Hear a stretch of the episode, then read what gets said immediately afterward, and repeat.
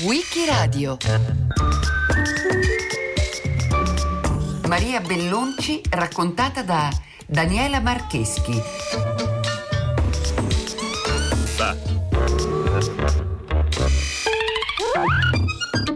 Maria Bellonci nasce a Roma il 30 novembre 1902. 30 novembre, non 3 novembre, come si legge erroneamente in alcuni luoghi. È nota come scrittrice e soprattutto per aver creato e animato il premio Strega, a lungo uno dei premi di riferimento per la narrativa italiana, ma è qualcosa di più anche, ha collaborato a tanti quotidiani e riviste, alla radio e alla televisione, è stata traduttrice ad esempio di Stendhal, di Zola ed è soprattutto stata la signora indiscussa della letteratura italiana. Si spenderà non solo per il suo premio Strega, ma anche per tante altre istituzioni culturali, per esempio Pen Club, per eh, sostenere gli scrittori e le scrittrici che stima, quindi una presenza forte, importante. Il suo vero nome e cognome era Maria Villavecchia. La madre era umbra, il padre piemontese, di una nobile famiglia della provincia di Alessandria ed era Gerolamo Vittorio Villavecchia, uno dei massimi chimici italiani. La piccola Maria si forma così in una famiglia benestante, colta, dove vive serena insieme con le sorelle, l'amato fratello Leo, ed uno dei suoi ritratti di bella signora con un filo di perle al collo ne mostrano proprio quella tipica femminile, compostezza ed eleganza borghese, che ora noi potremmo ben dire rinascimentale. Comunque Maria Bellonci compie i primi studi presso il collegio delle suore di Nevers a Trinità dei Monti.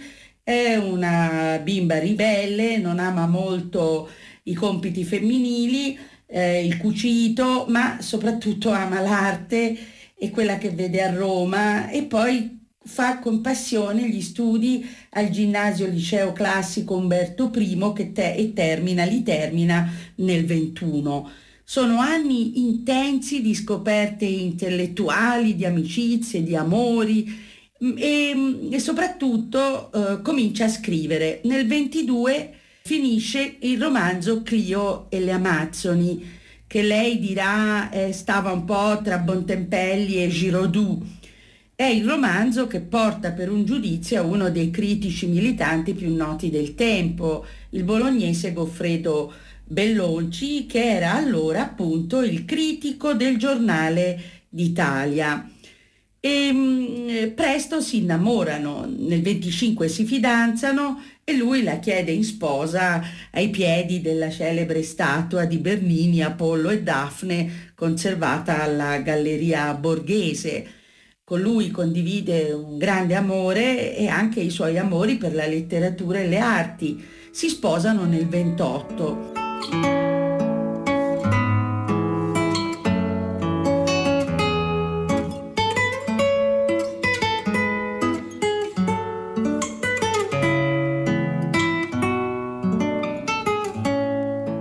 Vecchio di lei di vent'anni, il Bellonci aveva studiato e si era laureato in lettere a Bologna con Carducci. Poi era passato a studiare anche in Svizzera economia politica con Vilfredo Pareto, prima appunto di trasferirsi a Roma, dove era diventato presto amico dei maggiori artisti italiani, di personalità del teatro e quindi mh, a Roma lascerà una forte traccia come articolista per il resto del Carlino, poi de, del Messaggero. Il matrimonio eh, di eh, Goffredo e Maria Bellonci è basato sulla libertà e sulla sincerità. Era l'uomo giusto per la Bellonci e quando morirà, colpito da un infarto nella villa di Alberto Mondadori alle Silerchie di Camaiore, eh, nell'agosto del 64 lei ne sarà folgorata perché, come dichiarerà, sono stata cresciuta da lui per scrivere. Il 29 luglio 1929 pubblica l'articolo Letture di fanciulle sul popolo di Roma ed è il primo di una serie che apparirà nella rubrica L'altra metà sul tema della donna nella società, nella storia. Bisogna dire che la Bellonci non fu mai femminista come, come si può intendere oggi, però come scrive Ernesto Ferrero nell'introduzione al meridiano delle opere della Bellonci, in particolare il primo volume del 94, la Bellonci seppe dare della donna l'immagine di un'identità in via di strenua costruzione. Nel 30 un caso, un caso anche questo fortunato. Il filologo Giulio Bertoni la incarica di studiare un elenco di gioielli appartenuti a Lucrezia Borgia per darne conto all'Associazione di Studi Romani. Questo incontro le cambierà proprio la vita, l'incontro con Lucrezia ovviamente, perché comincia a girare per gli archivi d'Italia, a Mantova, a Modena, naturalmente anche a Roma. In quegli anni stringe anche amicizia con Anna Banti e questa amicizia le permette proprio anche di discutere con l'amica mm, eh, eh, sul libro che ha in gestazione, questo libro che eh, pubblica nel 39 Lucrezia Borgia, appunto, poi la sua vita, i suoi tempi e, mm, pubblica con Mondadori e subito e varie volte ristampato, la Bellonci lo revisiona, sarà molto tradotto e pubblicato in diversi paesi. Per alcuni è non solo la sua prima opera, ma anche l'opera maggiore.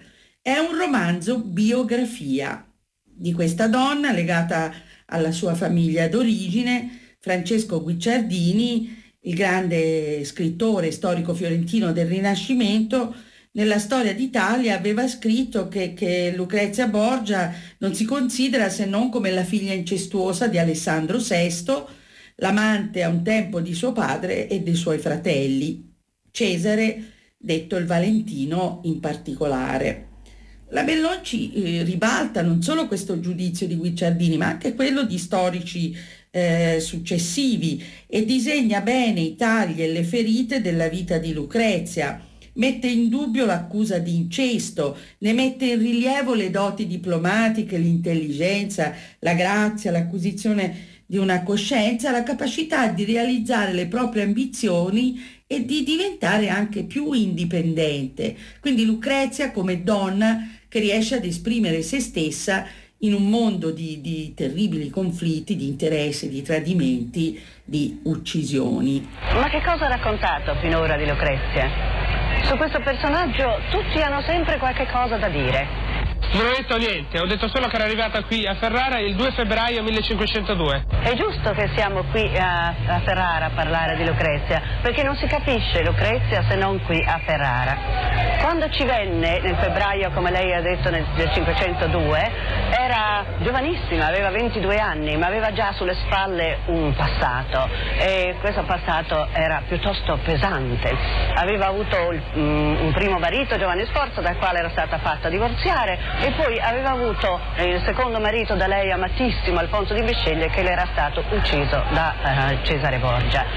Alfonso d'Este se lo comprò, proprio lo volle assolutamente, portò quella dote eh, che fu chiamata un pozzo d'oro, eh, una dote enorme che oggi si potrebbe valutare a miliardi, e venne qui per eh, crearsi una difesa quasi contro la famiglia che lei adorava e con la quale era in un certo senso complice, ma verso la quale si difendeva. E questo è il Palazzo Ducale? Sì, questo è il Palazzo Ducale dove Lucrezia trovò il suo appartamento nuziale. Vede, la vita di oggi naturalmente ha cambiato le cose. Prima qui stavano solamente, passavano solamente i dignitari, i cortigiani e mm, gli ufficiali ducali. Adesso vede biciclette, mercato e anche un cinema inquadrato da quello stupendo portale lombardesco. Ci si danno un film che è un riferimento. Eh già, Il Principe delle Volpi, dove si parla di Cesare Borgia, lo vede? Ma uh, almeno queste sono licenze cinematografiche, lei sa che il cinematografo ci ha abituato a tutte le licenze. Le licenze gravi sono quelle degli storici e quelle degli scrittori quando non capiscono i personaggi. Non c'è il binomio di storia e di invenzione, non il vero e il verisimile, ma un modo per avvicinare una figura storica appunto e non per romanzarla. bensì per coglierne il segreto della personalità e del destino, appunto la sua verità. La verità del personaggio è il punto di arrivo della ricerca di verità della Bellonci, scrittrice dentro quel vero storico. Eh, non a caso la Bellonci ama la Princesse de Clèves di Madame de Lafayette per i suoi eh, fini e inavvertibili passaggi dalla storia al romanzo, eh, dice lei. E quindi ha ragione Luigi Baldacci, il grande critico fiorentino, a rivendicarne la modernità, senza lasciarsi deviare dalla grande eleganza, ripeto, della sua scrittura.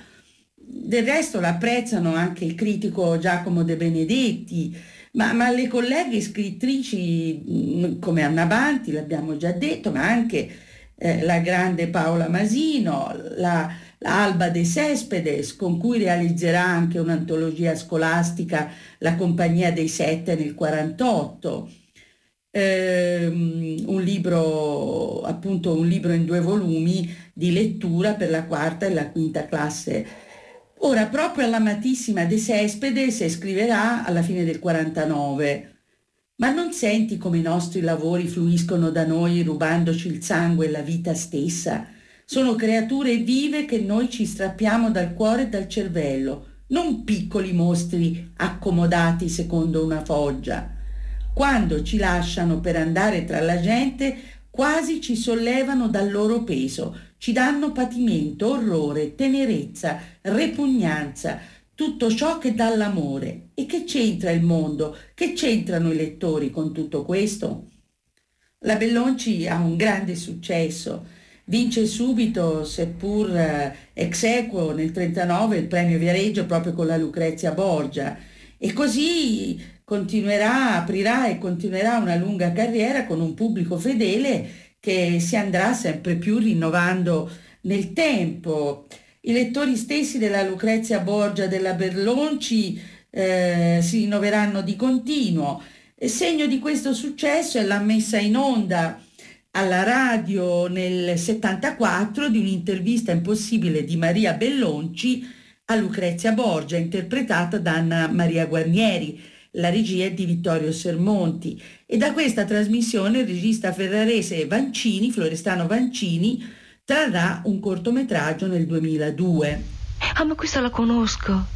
È l'italiana, Maria Bellonci. E fatela entrare, signora Alvise. Almeno lei non mi ha annoiato mai. Buongiorno, Lucrezia. O devo dire signora duchessa? Via, via con le cerimonie. Hai vissuto con me tanti anni. Puoi darmi del tu? I poeti romani tuoi concittadini lo hanno sempre fatto. Questo tu latinante e nobile, grazioso.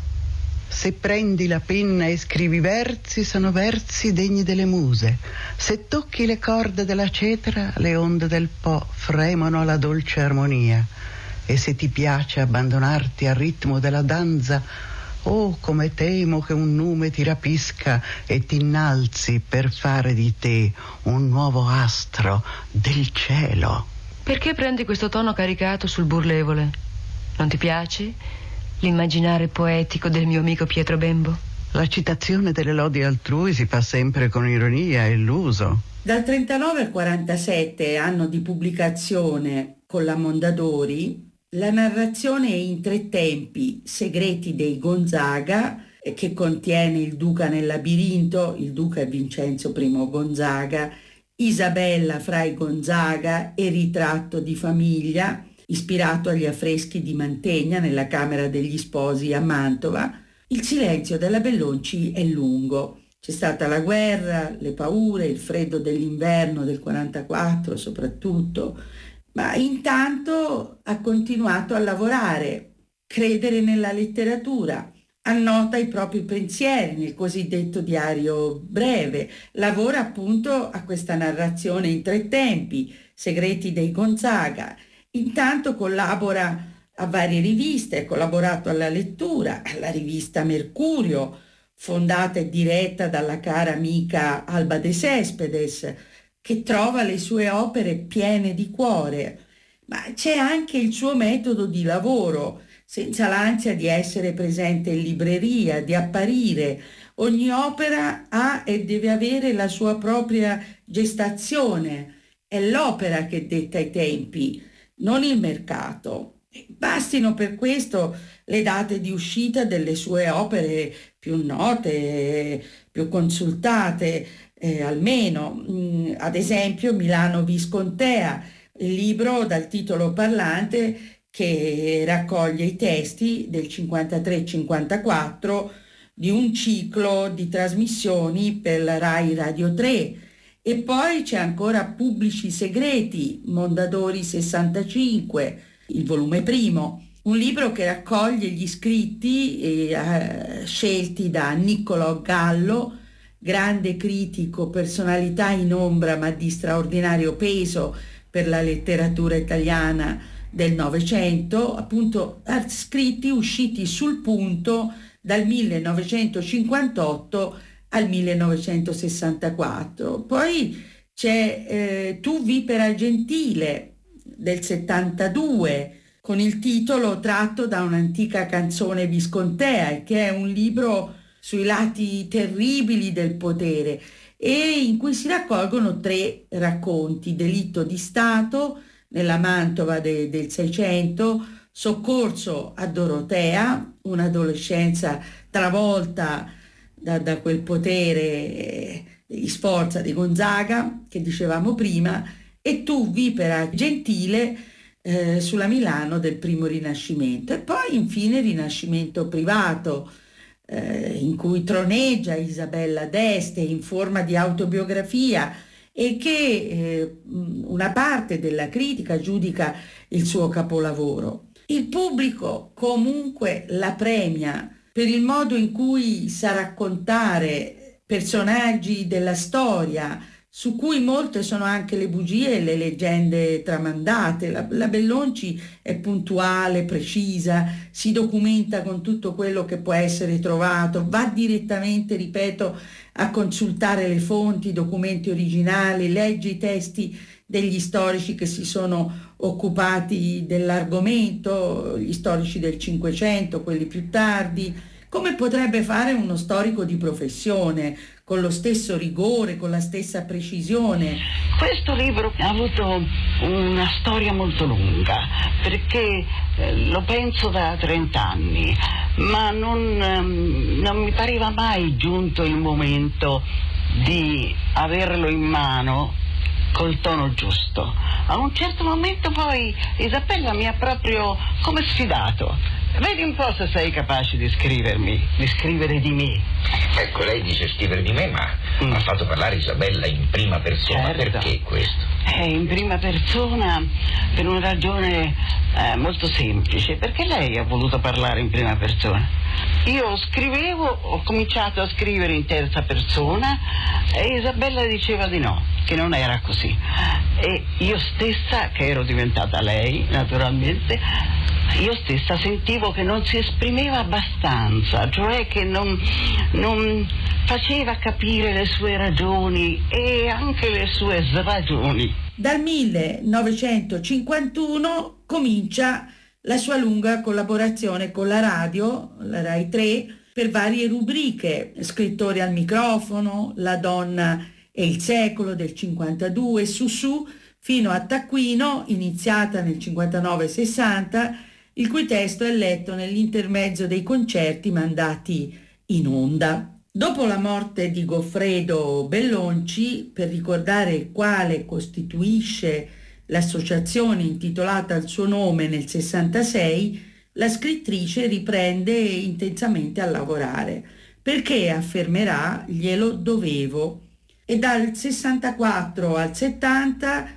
collabora al quotidiano Il Messaggero con la rubrica Pubblici Segreti. Proprio i testi di questa rubrica, la rubrica di quegli anni, usciranno nel volume secondo dell'opera omonima pubblicato tre anni dopo la morte della Bellonci nel 1989.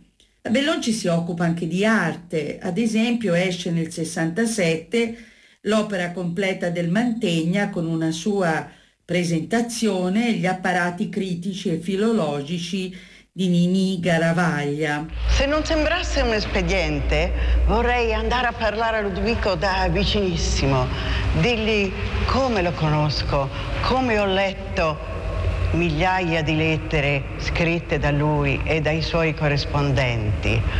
E forse ho letto anche quella che lui tiene in mano da 500 anni. Ludovico amava molto il Mantegna, lo chiamava il suo solenne maestro e il più eccellente maestro che si vedesse mai. E il pittore, pure borbottando, perché alle volte il principe non lo pagava a tempo giusto, ricambiava eh, questo affetto con grande dignità e libertà. Il Mantegna rispose alla grande confidenza del suo signore in questa stanza con un grande atto di sincerità.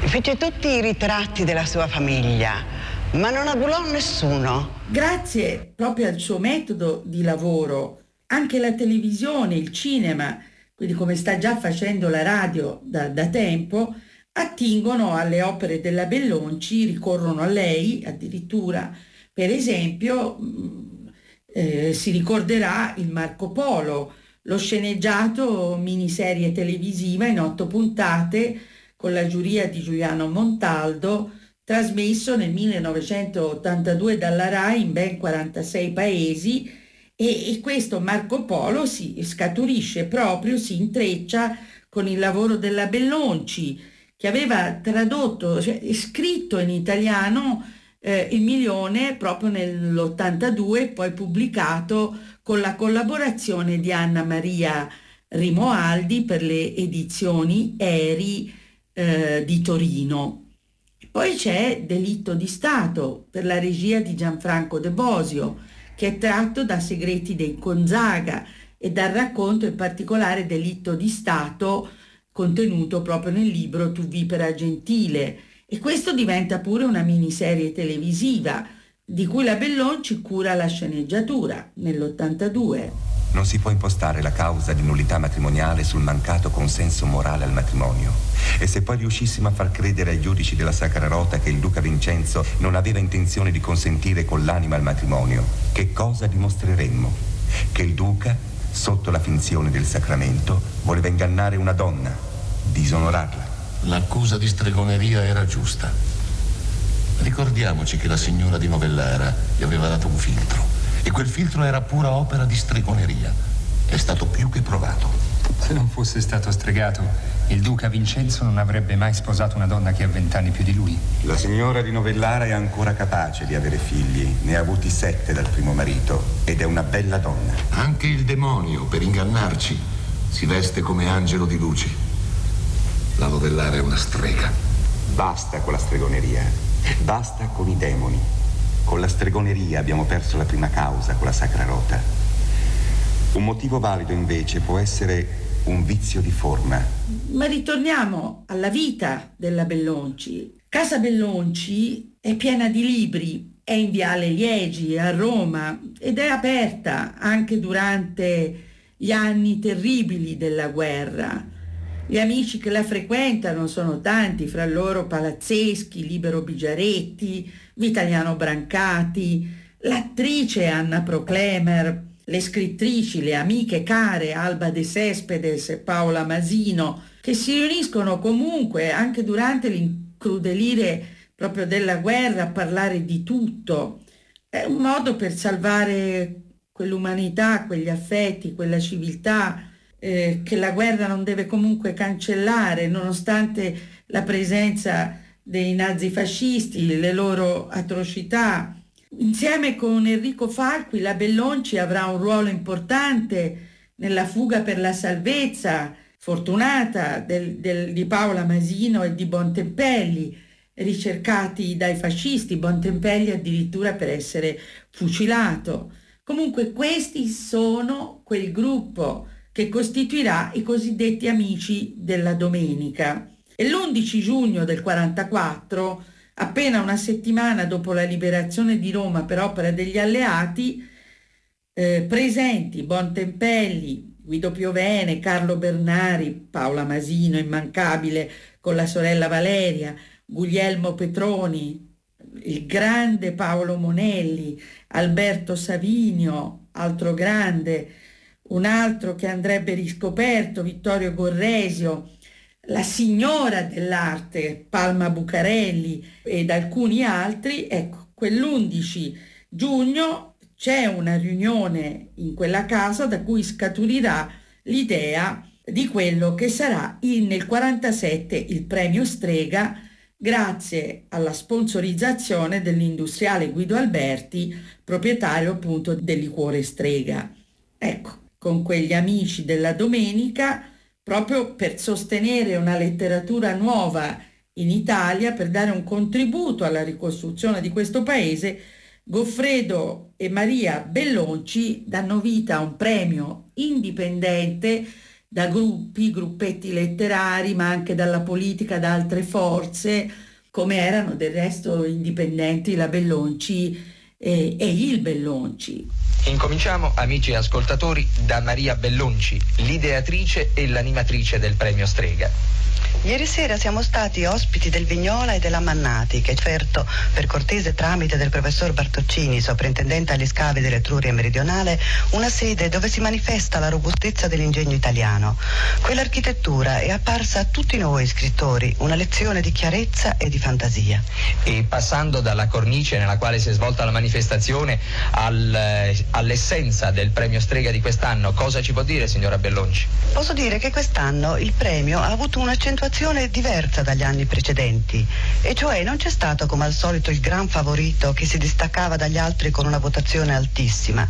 E di fatti, fra il vincitore Bontempelli e Gianna Manzini c'è stata una differenza di soli 36 voti, mentre di solito la differenza supera i 70.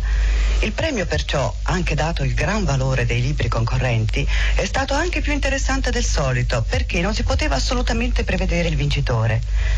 C'è stata anche la polemica letteraria, si intende, dei giovani che hanno esortato i 300 a votare per le generazioni nuove, contro quelli che affermano che per il valore di uno scrittore l'età non ha importanza. E lei a chi dà ragione, signora? A tutti, naturalmente.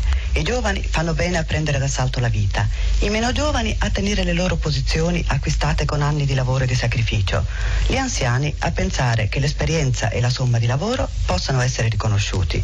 Così si formano le polemiche e le correnti vive che rinsanguano la vita letteraria. La storia dello strega parla da sé e, e la stessa Bellonci l'ha ben raccontata in come un racconto gli anni del premio Strega, pubblicato più volte eh, nel 69 e più tardi.